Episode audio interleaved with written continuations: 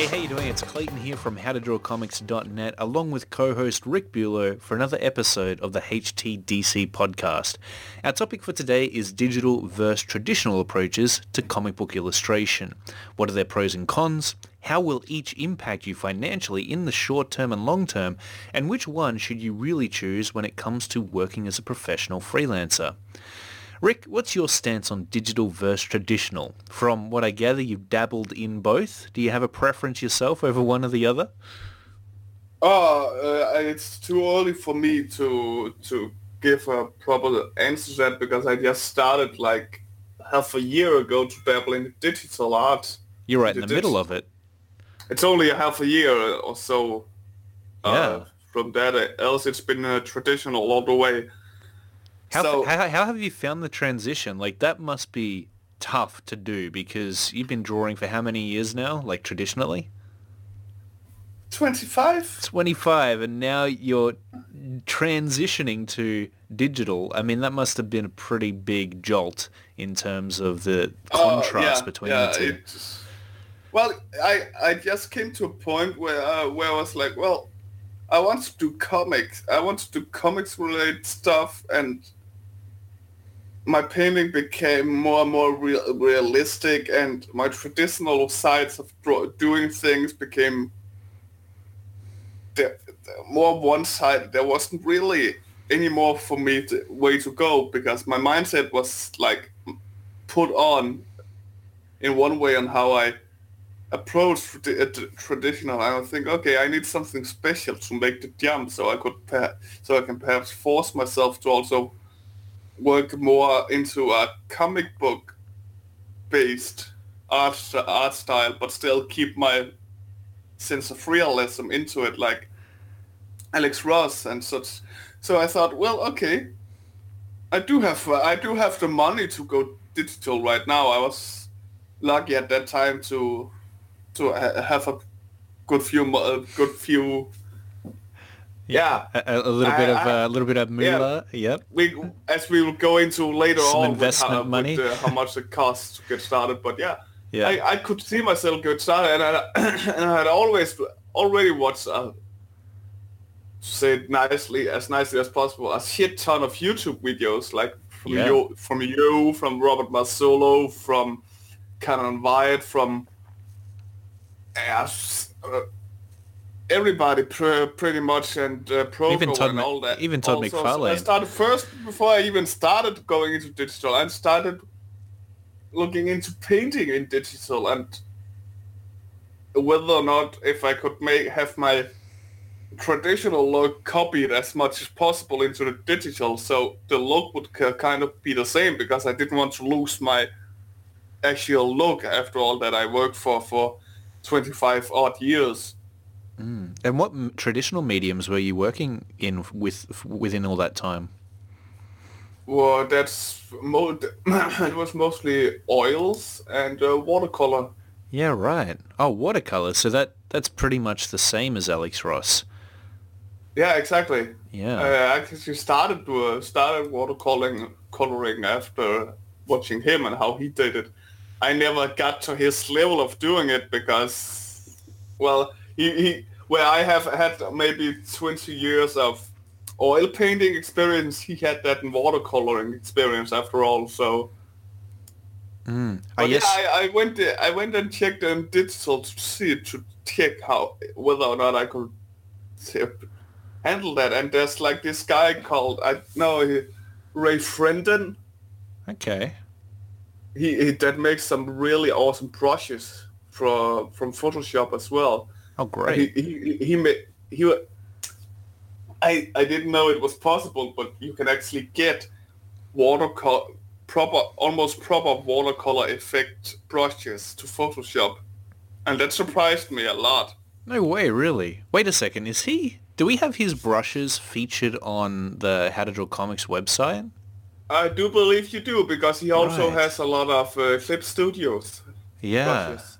Yeah, I mean, that's the challenge, isn't it? It's like you've created a style traditionally and you have a certain way of working, you have particular tools, and those tools help you to achieve the look that is relatable to your art. You know, it's its identity essentially. And the challenge with moving over the digital is how do we keep our artistic identity, the look of our art, in a digital format?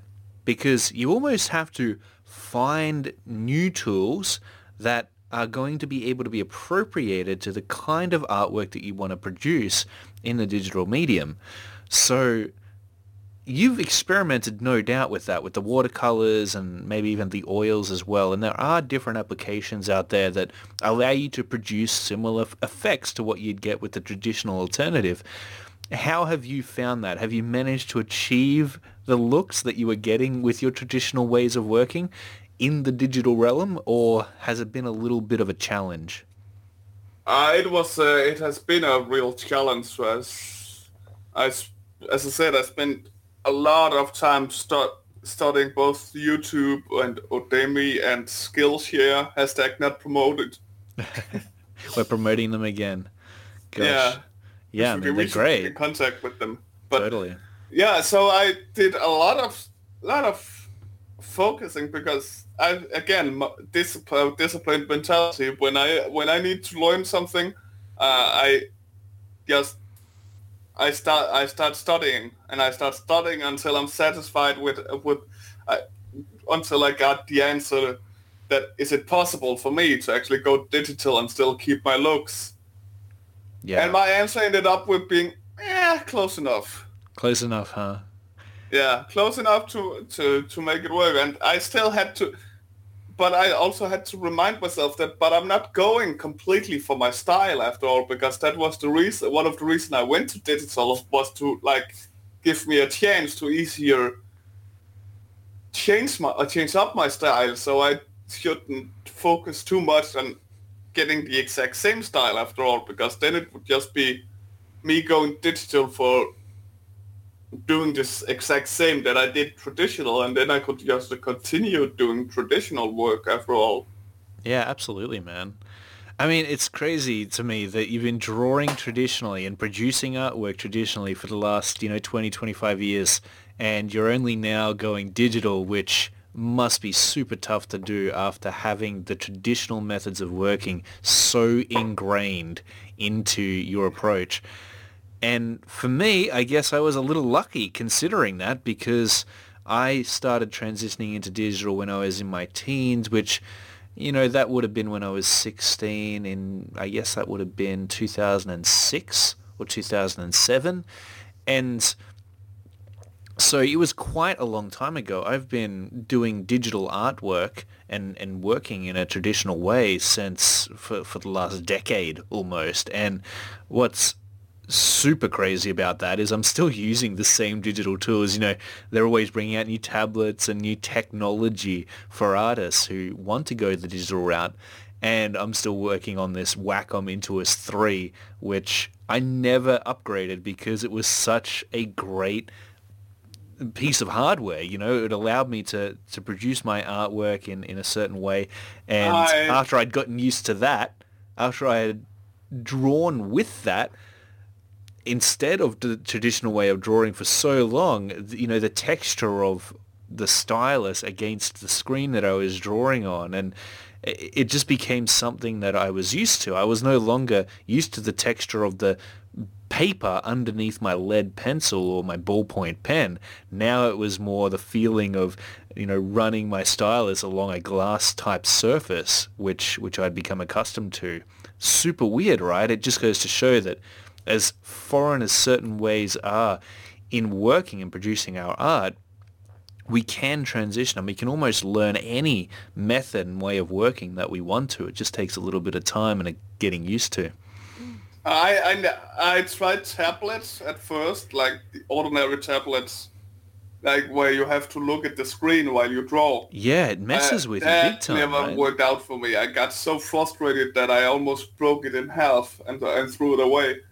I mean, that's the biggest challenge with those types of drawing tablets is when you don't have the screen on the page in front of you that you're you're moving the pencil or the stylus on it's very it messes with your perception right because you you all of a sudden you're looking up at the screen and your hand is drawing on its own. And it, it's almost like you have the only way to know and to feel where your hand is on the tablet it's it's almost like you have to re-coordinate how that process works with your brain. It's almost like Uh, learning how to draw with your non-dominant hand for the first time. Yeah. I, I, I couldn't do that. I gave up after a month of frustrating trying and yelling and and just hating everything about digital. So you gave it a crack And, uh, for a whole month, did you? And I, and I was about to, and I was then I was about to like just quit it and go traditional. And I- then I was, then I was told why why just not why not just get a monitor for it instead? And like those those exist, and people were like, duh, yeah, of course they exist. So a Cintiq, is that what you ended up getting? Yeah, I ended up getting a Cintiq. Cool, man. And that just changed everything for me because that was like putting paper to putting pencil to putting the putting your brush to a canvas uh, almost all over again. Yeah, right. It was like hallelujah, you know, when when you got that and like okay, there, there might be a chance for this digital to work for me. Yeah.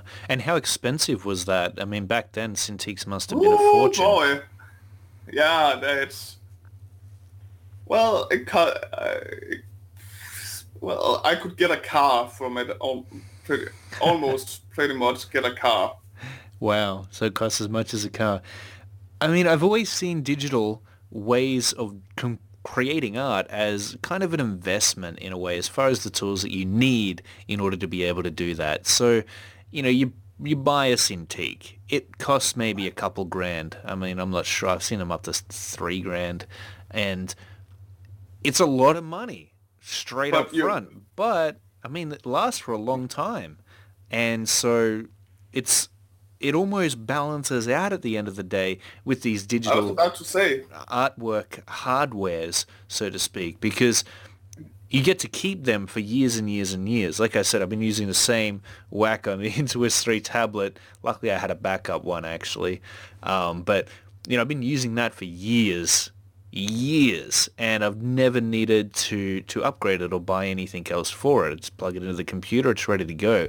However, when it comes to the traditional ways of working, there is some cons to the cost as well because although it may be cheaper than say the Cintiq short term, you've got to keep on replacing the paper and the tools that you're using, the lead in your pencil, the ink in your brush. And Well- so that adds up. And I'm sure anyone who works traditionally, I mean, especially with put, oils. To put it like that, like those 20 years where I was doing oil painting with canvases and pen and brushes and all that, I I can easily I can easily say the Cintiq was cheaper than those 20 years without a doubt.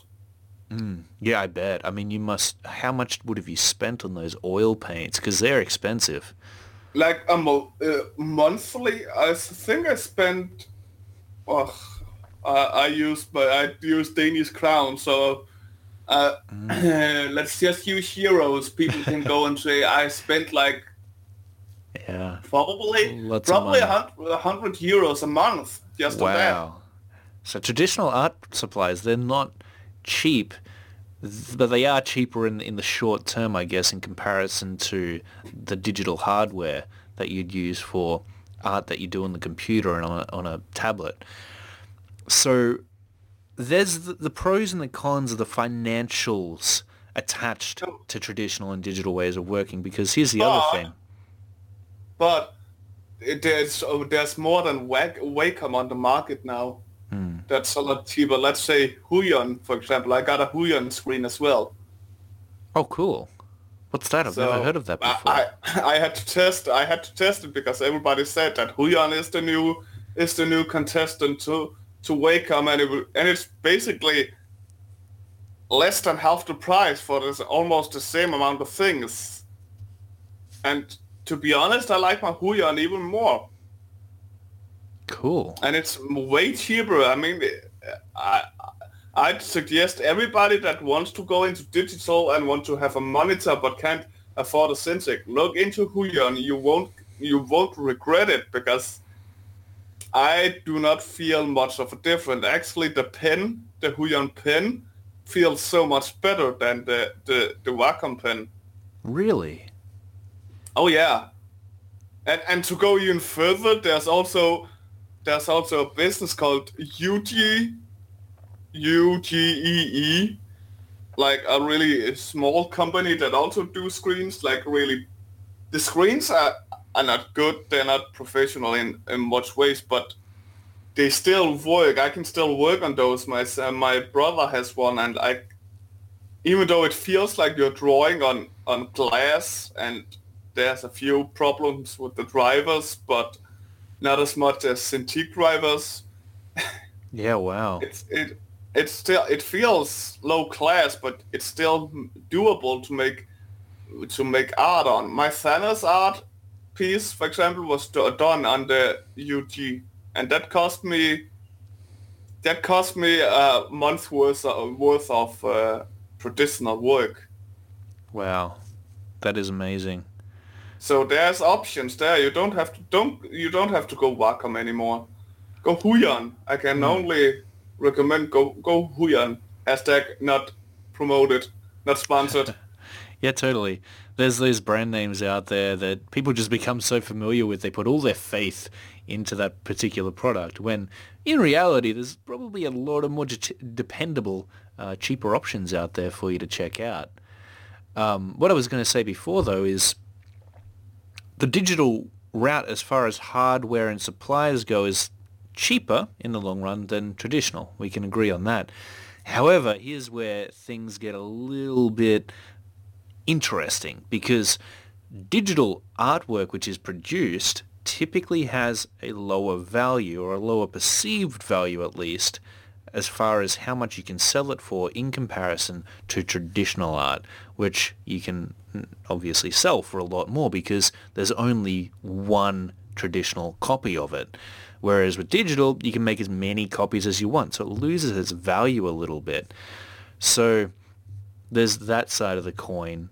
Now, for me, I've always worked digitally, as I said, since my teens. I actually have a question for you yeah, as yeah, well. go ahead. Before we go delve too much into it, uh, to another another part of the subject, as you said, as we spoke of going from traditional to to digital, as I do believe also that that going from traditional to digital and only do, uh, and quote unquote only do line work would would be an easier transition than going from uh, going from a painting perspective.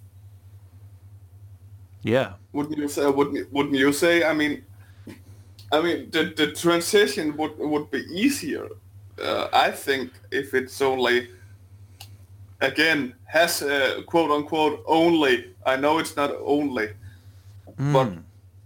it's simpler.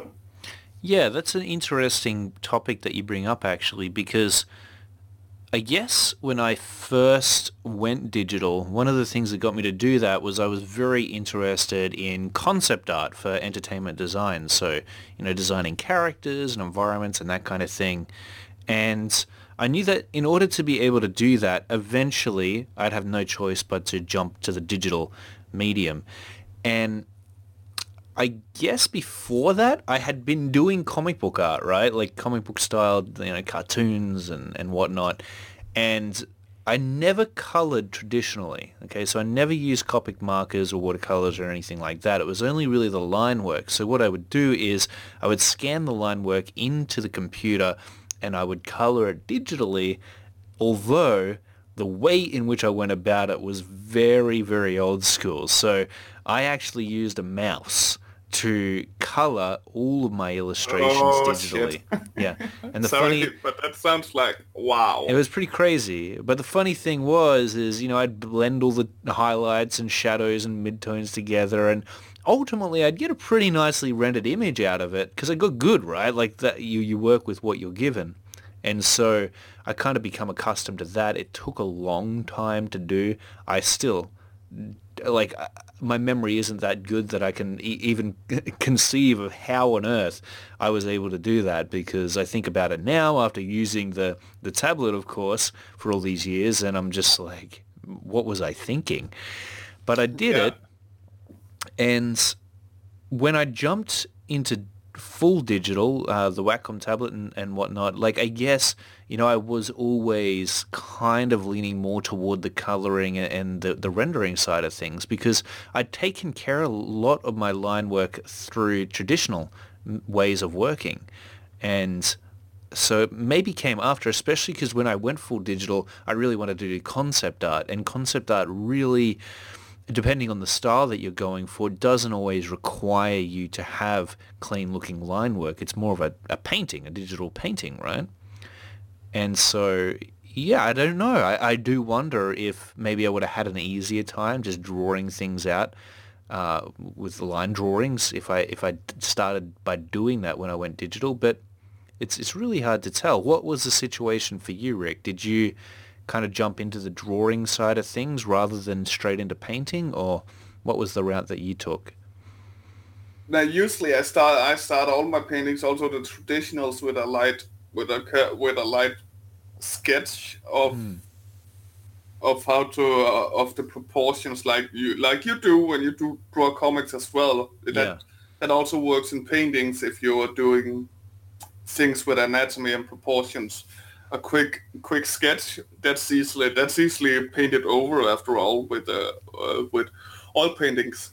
Totally. Yeah. So I always did. I, I always started uh, with that, and that part felt easy enough to convert to transition into uh, into the digital from the traditional. I must say that's why I was curious whether. Mm. If if that wouldn't be easier because it that part was easier, but first off to learn how to use the digital brushes and then make it work so it worked for you and then had to read remake those brushes just to just to edit that just to splice them up just a little to work 100% as you want them. Thank you rob Marzullo for teaching me how to do brushes in photoshop. Totally. Not promoted. Yeah. But yeah i mean it was easier. Yeah. I guess, you know, in saying that with digital as well, there's so many different more op- options at play there. I mean, you're able to get artwork that looks like watercolored artwork and you're able to get oil painted looking artwork and, you know, inked artwork, comic book style, easily, realistic, you, easily, you name it. You can easily make a, easy, easily make hybrid work of mixing a watercolor and oil painting. Do you know how hard that is to do properly? traditional. I imagine it's quite difficult.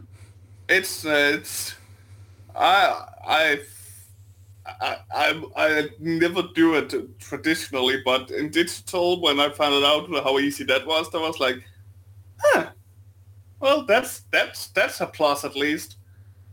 And you know, the one thing that that I was most happy about with digital, the the biggest plus and many people continue to, many traditionalists continue to say, but that that feels like cheating. But the greatest thing about digital is you're able to just control C your mistakes. Oh yeah, totally. Uh, well, Control Z, oh. yeah. Um, if you make a mistake, you're able to easily undo that mistake, and oftentimes it's not so easy when you're working traditionally, depending on the what you're using I mean, I always think back to inking comic book pages when I think about the traditional and digital ways of working and how much more difficult that must be as an inker to work traditionally because if you mess up, you, you know, you got to pull out the line work, uh, sorry, you got to pull out the whiteout and you've got to fix your mistakes up using, you know, a whole different tool. Whereas with digital, it's as easy as hitting the Control Z button, and you're able to have another crack at it without any worries. And you can easily change. Like if I've tried many times in digital, where I've, oh, where where I'm almost done with the with the human the human object in the in the painting, and I'm like, oh crap, he's standing wrong. How can I change that? And then I have to work around it by painting painting the painting the forms around him is the background color uh, to make uh, to reshape him. Whereas in whereas in digital, I just cut I just cut the the sub object out on another layer, and then I liquefy him. Well, there you go. It it's weird, isn't it? Because it almost feels like you're cheating a little bit when you go digital. I think that a lot of digital artists probably feel that way as well, and maybe are even viewed that way to an I never extent. felt I never felt that like it was cheating, to be honest. And Yeah. that surprised me the most because I thought for sure I would start feeling that way, but I never felt like it was cheating because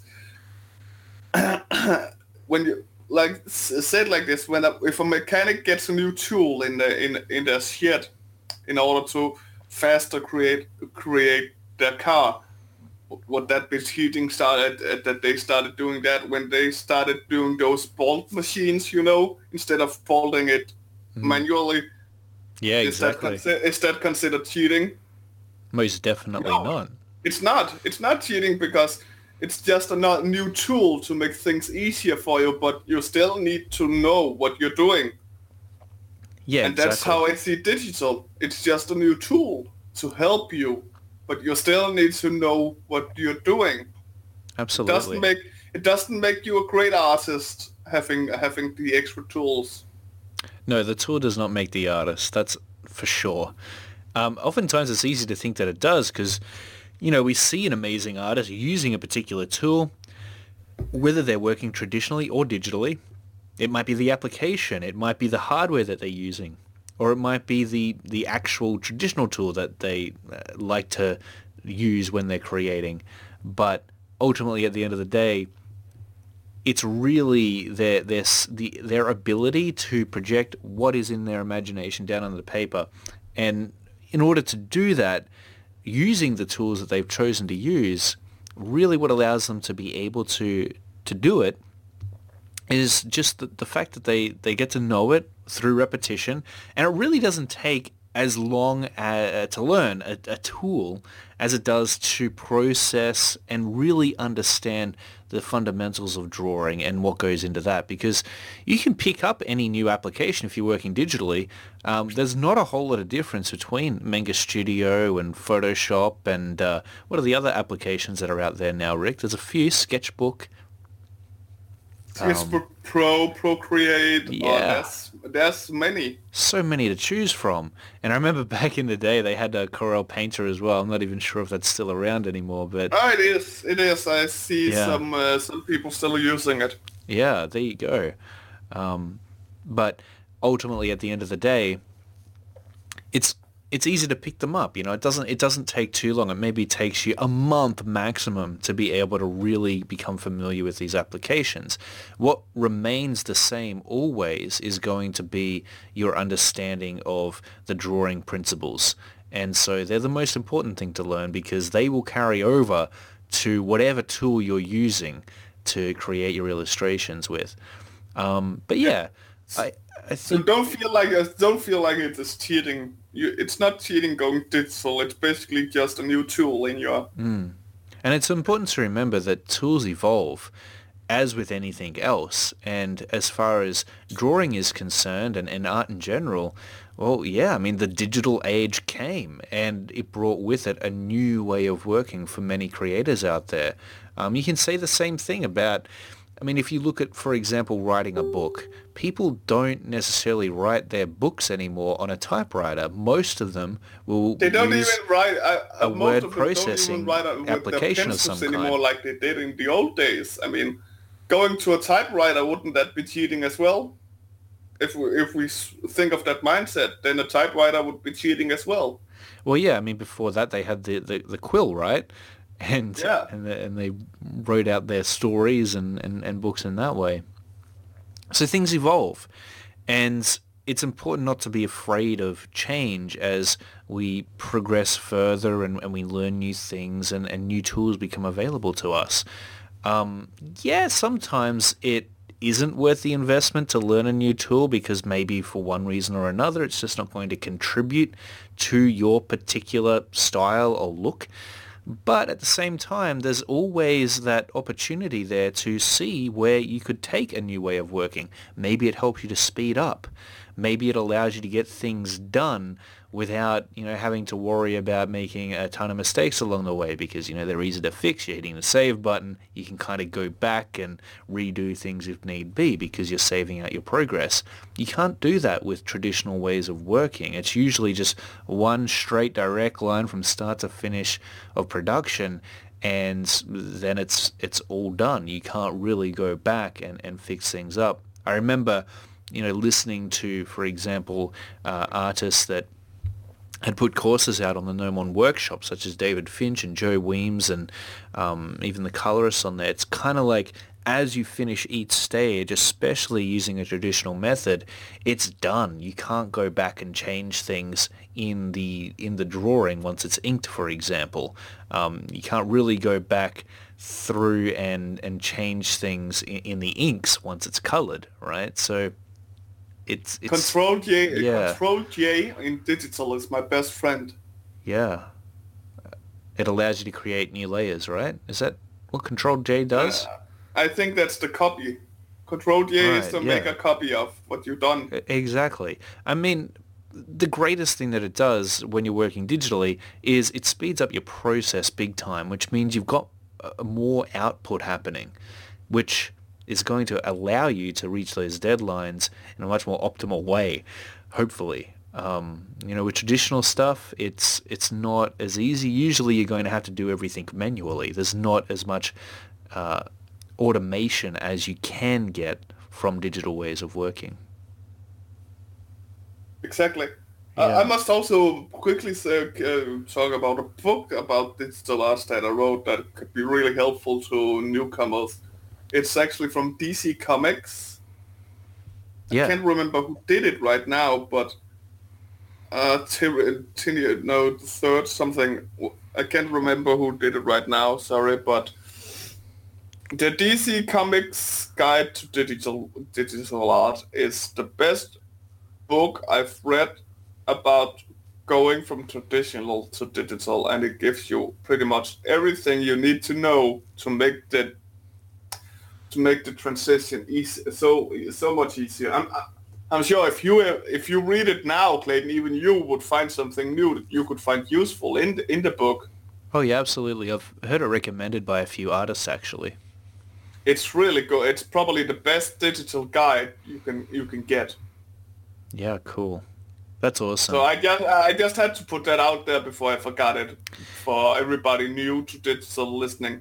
That's a book that I can highly recommend. You can get it on you can get it on digital uh, digital and and uh, in your in your hand whenever you it's on probably on Amazon. It's probably on DC Comics home shop page. Yeah. Comixology, uh, Comixology perhaps even have it. I don't know. Yeah, but they, they might do. That if you're working and you need and you need help, that well, it it won't help you how to create the comic books. It will help you with the transition and useful tips on how and what what you can do with digital that makes things easier. Mm, definitely. And it's not hard to order a book off of Amazon. It's worth exploring these things, especially if it's going to improve your art. And as I was, you know, as we touched on in the beginning of this episode, as far as the financial side of things go, there's no better thing to invest in than you and your passion. So it's it's definitely a worthwhile at least exploring your options there as far as digital is concerned. Now, what in your opinion, Rick, would you say? Would, would you say digital is better or is traditional better or are they kind of the same? You know, they you know, the pros and cons just kind of balance out into an even Ooh, scale. The, that's the that's the constant uh, question, isn't it? That's it's a it's a big debate actually. The almighty question. I mean, as I versus digital, which is yeah. best? As I was saying before, like the value does change significantly in the end product. You know, your traditional work is always going to be worth more value, at least more perceived value by your customers than exactly, your digital work. Exactly. That's that's what one of my points would be to go for. If if you want to produce memorable memorabilia that can be hanged on a wall and can be remembered and can be can be bought for a lot of money and sold for a lot of money, and that is your way to go. Mm. that you know it, it it's gonna be once in a lifetime drawings and paintings you're doing, Yeah. then traditional is, of course, the way to go because that's where the money will be in that. I think a lot of things have, you know, they're still catching up with these new evolutions that we're getting in the way that we produce our illustrations, our artwork. And yeah, when we were working traditionally, and when we are working traditionally, there are certain, you know, ways in which we go about selling our work and, and the value that's attached to that. However, I think that it's a it's a misconception actually that you can't sell or your work isn't as valuable if you're working digitally. I just think we need some more time to evolve in that department. You know, what do we do once we've created the artwork? How do we sell we that off? we just haven't found uh, found the right way to sell it. I mean, some Yeah. people have. Some people makes a ton of a living of just of selling of selling digital posters. Well, exactly, right? And here's the other thing, you know, just as the digital and traditional tools kind of balance out as far as how much you're going to spend on them, the other thing to remember is that when it comes to traditional art, yes, you can sell the finished artwork for, you know, a couple hundred bucks, maybe a couple thousand dollars, depending on the amount of notoriety you have as an artist. But Yeah. also on top of that, when it comes to digital, you may not get as much for, say, you know, a, a, a poster that you've printed a thousand times, but what if you were only to, well, let, let's take a look at that. Say that you do produce a poster uh, a thousand times and you sell that poster on its own for, say, $10, right? Well, what's, um, That's you know, a thousand times $10,000. 10, that's $10,000 for one piece of artwork. Very, very Yeah. interesting. So the digital artwork itself maybe kind of does pay off, possibly even more so than the traditional ways of working. Some some digital artists also when they want to do do stuff like put take with them on uh, in at cons and sell they they do the they do the lines in digital and then they print it out Yeah, to ink it to ink it in freehand to so so it has that feel of being traditional. there you go, As well. mixing things up. So there's there's ways to do it. You can I could you could uh, you can do the drawing in the do the uh, pencil pencil lines and inks in, in digital and then color it in free in in freehand. And Yeah, absolutely. st- and will it will be considered considered a traditional once in a lifetime piece still, even though the line work is is digital. Yeah, well, I, I know that some art, digital artists, when they're exhibiting their work and they're putting it up for sale, one thing that they will do is they will say, hey, you know what? Each copy of my art that, that a customer buys is going to have a unique little thing that I'm going to add in there for that customer. So, you know, you might buy one of their posters, for example, and they might, you know, add in on top of that print a cool little customization to the character or whatever it is that they've drawn that Or just a, won't sim- be found just on a simple anything else. signature, hand uh, hand drawn. Just that Simple signature is pretty much can, the- can make all the difference in pay as well. Yeah, exactly. Um, another great way to go about it is to limit the amount of copies that you make. So if you've only got 10 posters of your digital illustration that you're ever going to sell, then that bumps up its value significantly because there's a limited amount of copies. There's more valuable, uh, there's more value attached to that. There is high sales in digital posters and and Yeah. that as well. I mean, that's really risen over the last few years. Also, I've I've I've looked into it, and the changes have. People have become more used to okay, this is how this is how things are now. In order to get stuff from let's say Mark Brooks and all that, you have to buy digital now, etc. etc. Even though Mark Brooks still sometimes paints uh, paints in hand, colors in hand. Yeah, totally. I mean, I, I guess at the end of the day, I always think about this with comic books as well. The digital comic books versus being able to hold a physical co- comic book in your hand. And it makes me really think about, you know, how do you, you get around that? Because publishing costs are pretty expensive depending on who you go to and how much funds you have for that particular project. and it's just it's much more convenient in a way for digital comics to be the thing because once it's done you, you upload it there's no production costs really and it's kind of convenient for the customer as well because they're able to download it onto their ipad or whatever it is they're looking at it on and they don't have to go to the store or anything to go and buy it. it it's never going to get damaged. It is, you're always going to have it there uh, at your fingertips, so to speak, just in a digital manner. And it's always interesting to me that still, given that there's a lower perceived monetary value attached to digital comics, so I don't know what needs to happen in order for digital artwork to become just as valuable if not more valuable, as traditional artwork, and I think it will. I think it'll just be in different ways. Uh, it'll be a matter of time. I don't think something there is something radical have to change. Yeah. I just think t- uh, time time will let it do that. I mean, something which is one of a kind is always going to be much more valuable than you know something which has many more copies that can be produced of it. Um, and I mean, that's just the, the, way that things are at the end of the day. That's why gold imagine, is so precious, for example. It's imagine rare. the Mona Lisa being digital. I don't think it would have been that popular as it is now. No, exactly. Exactly. It wouldn't have been in a glass bar here. It would have been in a glass box, but on an iPod.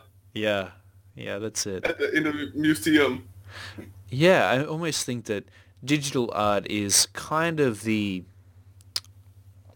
I guess you could say it's you know art itself is, is kind of like this this rare like beautiful gem of uh, of creativity and the the thing is is that once you produce a, mass amount of it of one piece of artwork that's when it almost becomes more of a you know a, a product that is basically able to be sold to many many different people and digital is kind of, you know, where that comes into play in the, probably the biggest way. It's, it's a great medium for you to use if you're an artist that wants to produce a, a, a huge amount of, you know, work for, for one reason or another. It might be a, a lots and lots of different comic books, right? Um, that, that are able to be put out there or it might be posters as an example as well. It's, it's very much more of a business than it is a one-off piece of artwork. Exactly.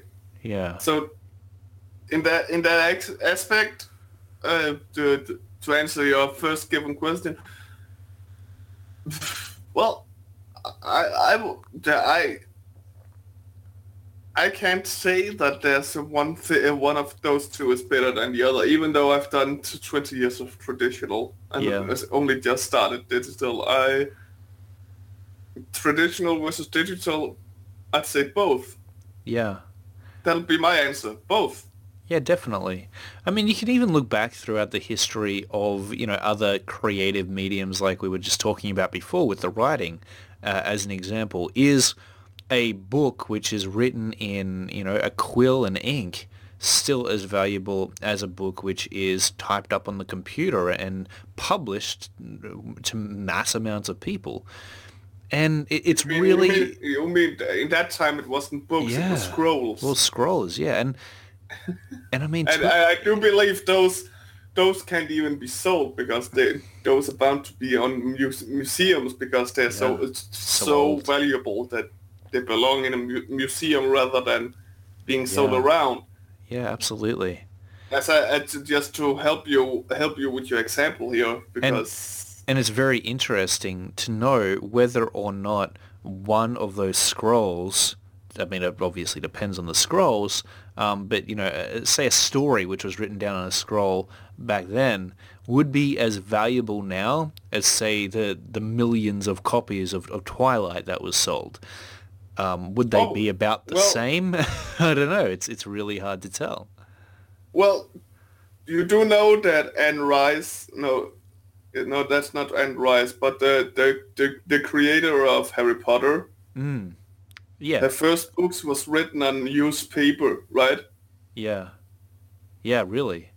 That's actually uh, newspaper. That's been seen to be as valuable as if it was made on uh, made uh, made on like scroll because it's mm. so once in a lifetime thing uh, to to answer that question whether it would still be as valuable. Yeah, J.K. Rowling, I think, was her name. Yeah, J.K. Yeah. Rowling. Yeah, Yeah, and, Anne Rice, no, that's the vampire. yeah, um, yeah. Super interesting stuff. Like uh, that's why I I love this debate as a topic between digital and traditional because I think that both have an incredible amount of merit. Um, what would be really cool to transi- transition into now would be the uh, the different tools that we have our at our disposal in, in at our disposal in these mediums. T- tongue tied tonight, um, and the the w- which ones are available to us. Like for me, it's Manga Studio and Photoshop. I use those two software applications almost exclusively when it comes to developing my artwork. There is, of course, uh, like we talked about before, the Sketchbook Pro and um, what was the other one you mentioned? Uh, Procreate. That's more. That's more on uh, iPhones, I do believe. Yeah. Oh, it's it's just amazing when a student comes into my classroom and I, I ask to see their work and, they've whipped up this insanely detailed illustration on their on their phone somehow and I'm like Th- that is amazing. You know, whoever thought that we'd be able to use our phones, you know, back in the '90s as a as a platform for creating art. Well, if we were imagining that, we would just imagine ourselves standing at the wall and drawing. Totally, it's it's crazy. Because Um, if you don't remember, you millennials out there, back in the day, phones were hung on the wall with cords and everything. You can't, you Hmm. couldn't move them around. Well, yeah, I mean that's going back quite a long while, isn't it? um, I just had to do my my weekly my weekly poke against millennials. well, I think I think maybe you might have made yourself seem very old there, Rick. Instead, I'm I'm okay with that. um, I didn't even think they had those phones when I was around. You know, they had the uh, the, the phones where you would kind of spin the, the round dial and, and dial a number in that way. But Oh, that old, huh? yeah, yeah, just that old, just that old. Not as old as you. Well, well, great. Now you make me feel even older. Um, what I'd say is though, uh, because you know, when I was working traditionally, I was using probably about the same amount of tools. It wasn't necessarily a Wacom and you know, Manga Studio and Photoshop, but it was a piece of paper. Might have been a notepad piece of paper, printing paper. I upgraded to later on uh, as I got older. Um, but you know, it was pretty much just a lead pencil and a ballpoint pen. Um, I did every now and then get fine tip pens for Christmas and birthdays, but I never really mastered them 100% in a way which, you know, was uh, the likes of Marc Silvestri's work, put it that way. Um, so yeah, you've probably used many more traditional methods of working, uh, more so than I have at least, Rick. So what, what are your insights in regards to that?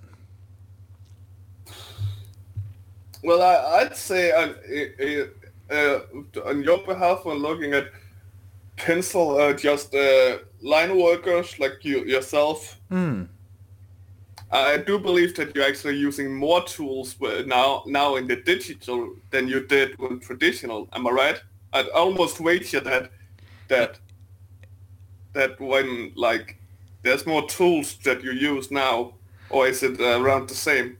And in a weird way, I think it's less. Like honestly, um, it's just the the Wacom no Intuos rules, three. no rules, no anything. It's just Yeah. freehand all of it. no rulers, no sharpeners, nothing. Just just the Wacom you, tablet. you get my point, right? That now with digital, it's easier to get those tools. So some people might be might be faster to use them now.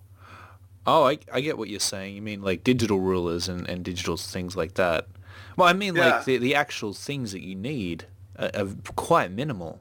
You know, you need a software application that's capable of allowing you to draw, and then you just need the Oh, hardware, right, right? right. I get you now. I get you now. I mean, I- guess you yeah, need- yeah, You yeah. need a PC, right? And And in my kind of applications with the painting, well, I, I now I uh, now I need basically just the same as you.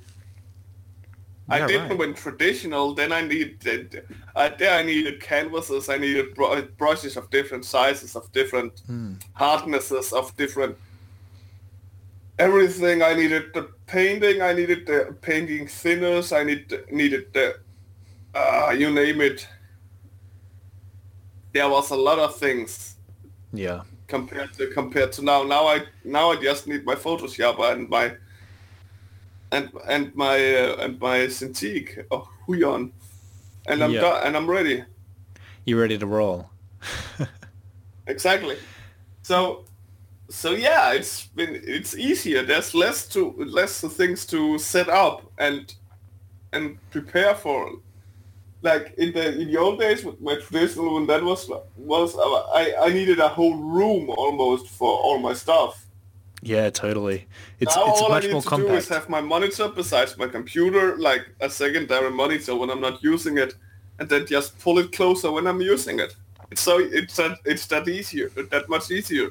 Totally. So after all this time, you, you don't think you'll ever look back to traditional Rick? You think you'll stick with the digital? Oh, I'm still doing traditional now and again. oh, I'm you're still you're still doing still the traditional. Uh, I haven't gotten hundred percent to digital, and I don't think I ever will.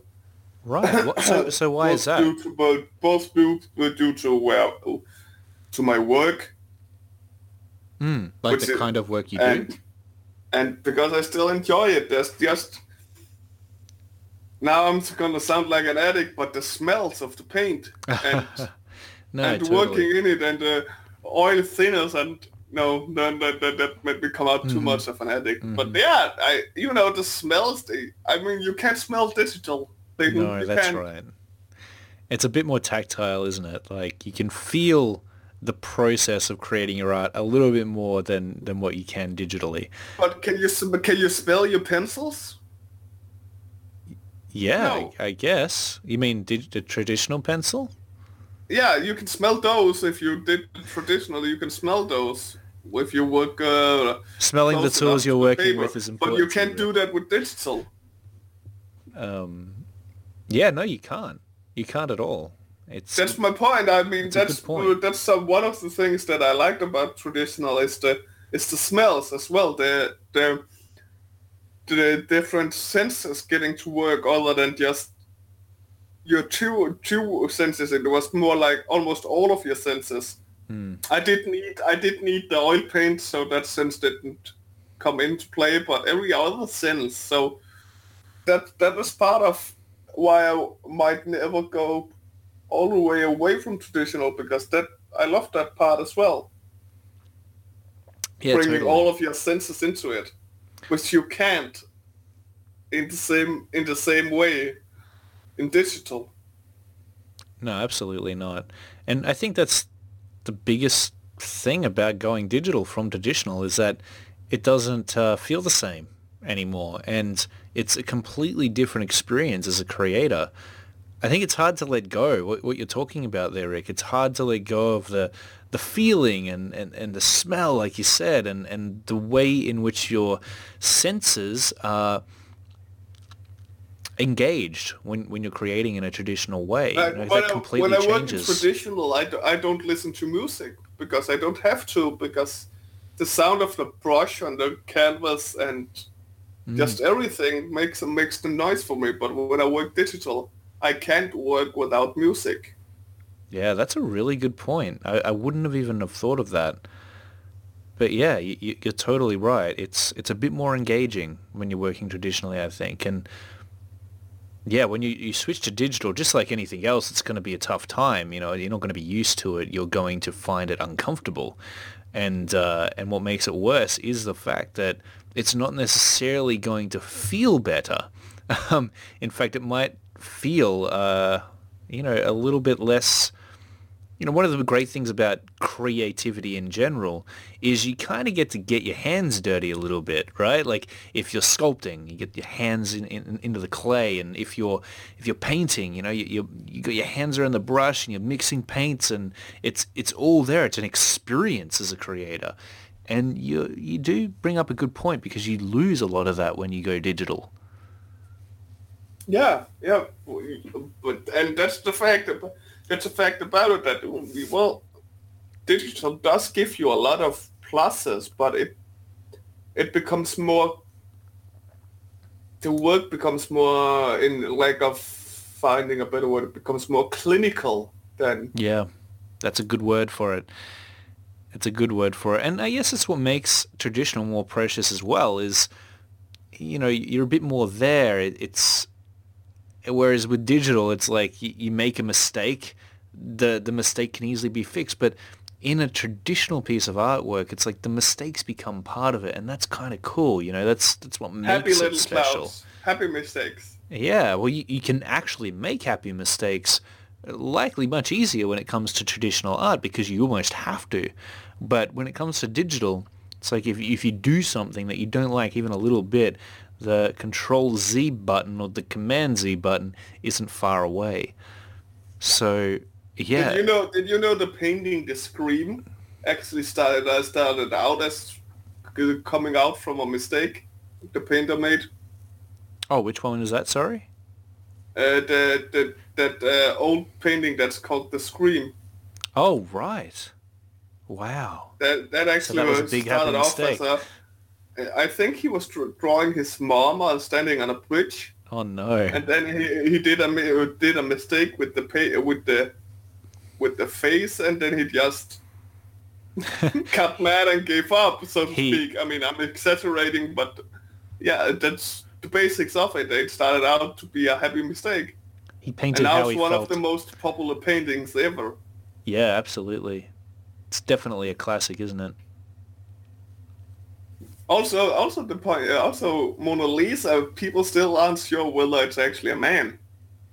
Oh, right. Really? That's still a debate in some uh, artistic environments. I see. Really?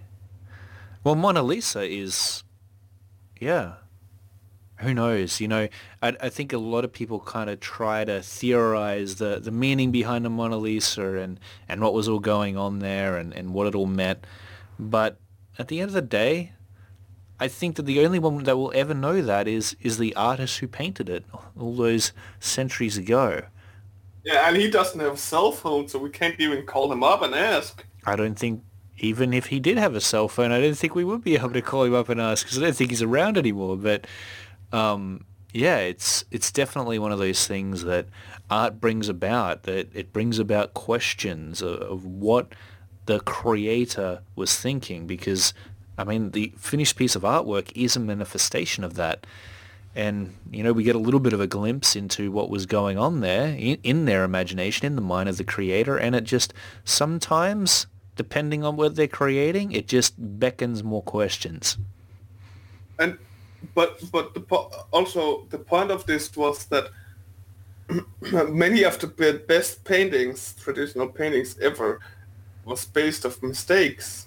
Yeah. And with the digital art now, you're mm. kind of uh, you're kind of removing that from. Yeah. You're kind of allowing yourself to remove yourself from making mistakes. Totally. So so so you won't be able to make those once in a lifetime pieces Yeah, because exactly you aren't man. you aren't forcing yourself to just work with the mistake. Yeah. Well, in So that's another that's another plus in my opinion to traditional rather than digital. Hmm. well, in in closing, Rick, what what are your thoughts on digital versus traditional? And and then we'll we'll kind of wrap it up with that, and then I'll I'll kind of give my thoughts on it and, and where I sit because I think man, like we've kept it fairly balanced. We played devil's advocate on either side of the digital that's- versus traditional. Makes yeah, we did, and it makes me laugh a little because our question was which is better, traditional versus digital, and I think in order to summarize what what the answer we concluded is both of them are both of both both of them are great. So we didn't actually give uh, the viewers any uh, direct uh, concrete answers to what to go for here. We just make them question it even harder, if anything yeah, that was our aim. because and that's the and that's my that's my but my point is there's pluses and there's strengths in and weaknesses in both if you want the traditional give you that brings you completely and 100% into what you're doing in a more defined and interacting way than than digital. Yeah. But digital can, uh, can make make make uh, can make your creativity do more precise be more precise in what you want to create rather than have to be forced to work around mistakes you created so you can do exactly what you envision rather than have to work with Yeah. getting as close as possible with traditional because you have oops i made a mistake so i have to okay i'll just change my vision to to make it to make it a little different whereas in digital you can just oops i made a mistake control c Yeah, that's it. That's exactly it, man. so there's no there's no either or if you want to go digital go digital if you want to go traditional go traditional if you want to do both do both Yeah. that's basically what I'm what I- what I say. I because there's no there's no none of them is better, none of them is worse, hmm. Yeah, definitely. and that's mine. I think you could treat, as we said from the beginning, digital as just another medium. And so it all comes down to preference for you as an artist. What do you prefer working in? Because that's all the medium is. It's just your preferred way of working in order to reach that end outcome, that illustration that, that you produce. So it's ultimately up to what feels most comfortable for you and the pros and cons of you as you weighed them up in your own mind.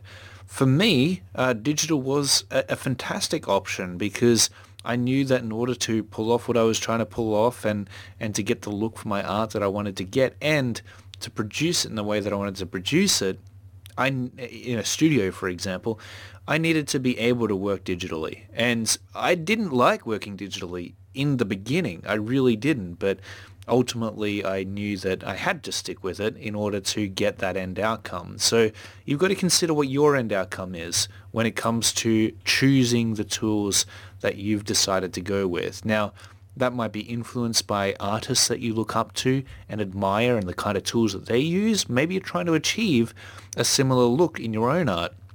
So you're going to want to explore those a little bit more.